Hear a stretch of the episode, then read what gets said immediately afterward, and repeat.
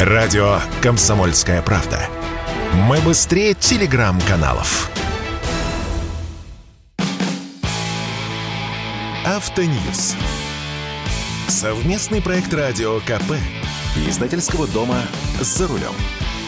У меня Фольксваген Гольф с роботом ДСГ. Да-да, ДСГ. И хотя пробег не сумасшедший, пока только 125 тысяч километров, робот уже некоторое время назад начал хандрить. Самостоятельная диагностика с помощью тестера показала сильный износ дисков сцепления. Значит, на сервис и бешеные расходы. С вами Максим Кадаков, главный редактор журнала «За рулем». Официалов я отмел сразу. Машина давно не гарантийная, а цены у них бешеные. Нашел более-менее приличный независимый сервис, и там сказали, как отрезали. Если оплачиваете работу не позже, чем завтра, сцепление и его замена обойдутся в 53 тысячи рублей, а через 2 дня цена будет 90 тысяч. В общем, как везде. Поехал я на сервис, сдернули сцепление, оказалось, что еще и двухмассовый маховик надо менять, потому что родной долго не протянет, а значит, через некоторое время снова придется ехать на СТО. К моему удивлению, даже был выбор. Либо оригинальное сцепление фирмы «Люк» за 90 тысяч, либо приличный аналог китайского производства за 52 тысячи. Сейчас не до жиру, выбрал аналог. Все вместе, сцепление, маховик и работа по их замене обошлось в 92 тысячи рублей с гарантией на год. По нынешним временам это даже недорого. К чему я это рассказываю? К тому, что выбор запчастей на многих СТО пока есть, но он постепенно тает. И чем дальше, тем ситуация будет сложнее.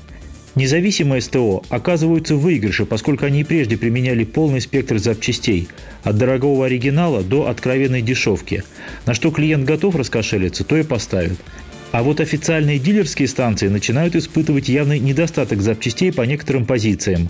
Некоторые официальные СТО уже перестали торговать запчастями, что называется, на вынос. Только ремонт и только у нас. Тогда и запчасть, быть может, найдется. На этом фоне довольно громко прозвучало заявление Союза автосервисов России. Входящие в этот союз компании подготовили обращение в Минпромторг и другие инстанции о поддержке самостоятельного производства запчастей без участия иностранных компаний. Предлагается обязать зарубежных производителей делиться технической документацией с сервисами и производителями компонентов. Кроме того, предлагается узаконить восстановление агрегатов, снятых со старых машин.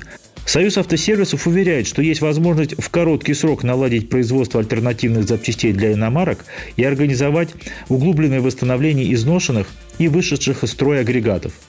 Даже перечисляется то, что можно выпускать. Детали подвески, допустим, пружины и амортизаторы, детали тормозной системы, а еще детали двигателей и трансмиссии, система охлаждения, фильтры. Дескать, только дайте документацию, и мы все будем выпускать. Удивительное дело, а кого предлагается обязать делиться документацией? Производители автомобилей? Но они в большинстве своем не занимаются проблемами восстановительного ремонта, особенно если речь идет о сложных агрегатах. Либо так называемая агрегатная замена – сломанную коробку сняли, новую поставили, либо ремонт с заменой изношенных деталей. Тогда кого? Производителей комплектующих? Но с чего это, допустим, немецкая фирма «Люк», которая выпускает в том числе и сцепление для коробок ДСГ, должна делиться с кем-то своей документацией и своими секретами производства? Кстати, фольксвагеновскую коробку ДСГ проектировали совместно, собственно, Volkswagen, немецкая фирма «Люк» и американская компания BorgWarner.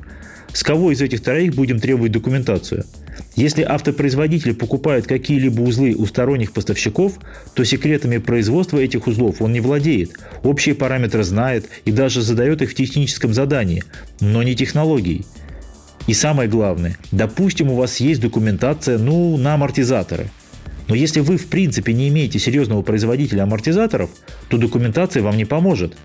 А если такой производитель есть, то все основные параметры самых распространенных автомобилей ему давно известны. У нас же выпускаются те же амортизаторы, тормозные колодки, радиаторы, стекла и прочие запчасти на многие иномарки. У нас, в России, на наших заводах, частными компаниями.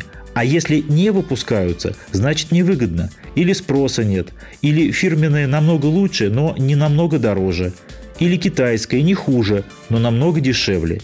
И агрегаты у нас восстанавливают, ремонтируют, те же автоматические коробки. Но если в России вообще не выпускают, например, соленоиды для гидроблоков автоматических коробок и даже не ремонтируют их, то вы не сможете выпускать соленоиды ни для «Фольксвагенов», это коробки ДСГ, ни для «Мерседесов», коробки ZF, ни для других машин. ни завтра, ни послезавтра, даже если получите документацию. Потому что необходимо оборудование, материалы, специалисты, культура производства, как в любом другом деле. А еще нужен сбыт в огромных объемах, иначе все это экономически невыгодно. Вывод из всего этого один. Экстренными мерами, наверное, можно временно заткнуть и некоторые дыры, но это не перспектива.